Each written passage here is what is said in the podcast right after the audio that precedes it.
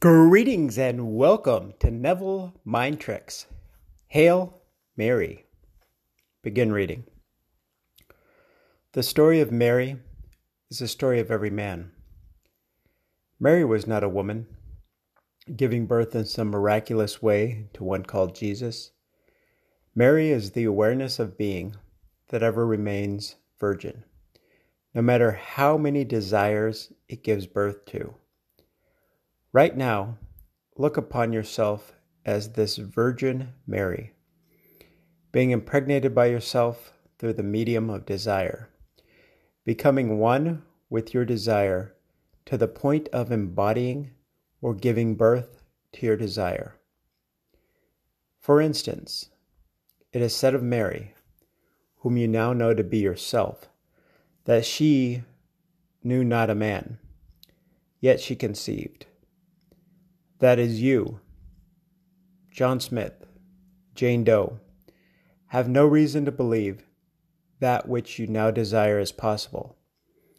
But having discovered your awareness of being to be God, you make the awareness your husband and conceive a man child, or a manifestation of the Lord. For thy Maker is thine husband, the Lord of hosts is his name. The Lord God of the whole earth shall be called.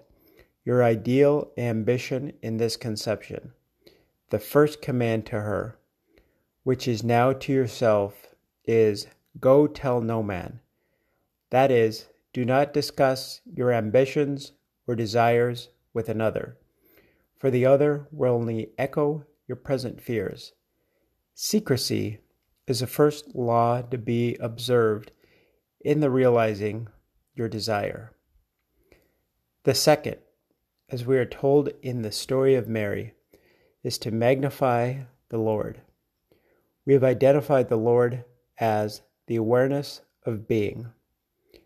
Therefore, to magnify the Lord is to revalue or expand one's perfect conception of oneself to the point where this revelation becomes natural.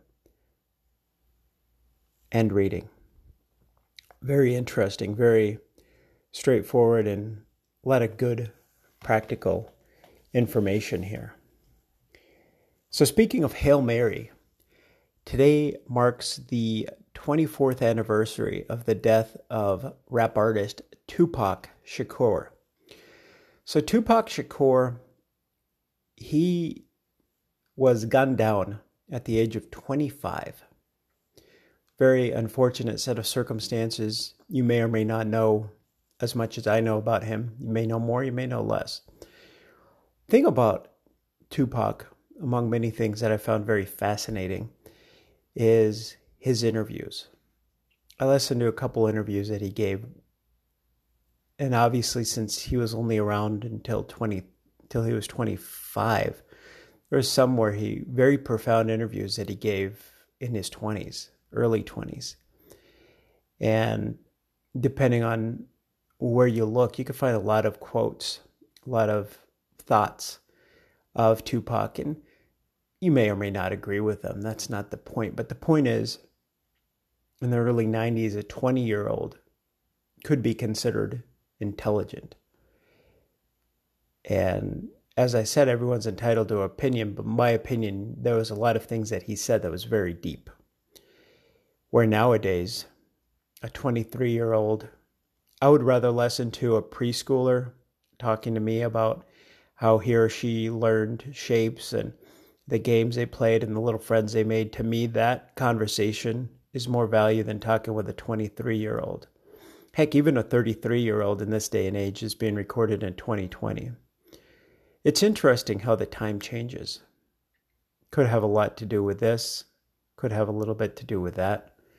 Neville started speaking from his platform at the age of 33 back in 1938. Mary, Hail Mary, your desires. Thanks for the lesson. Caring is sharing. If you found value in the episode, feel free to share with family, friends, neighbors, or anyone you know that really likes Tupac and really wants to increase their knowledge in Neville. Until we hear again, let us go into a wonderful silence full of good news and something wonderful happening to you now.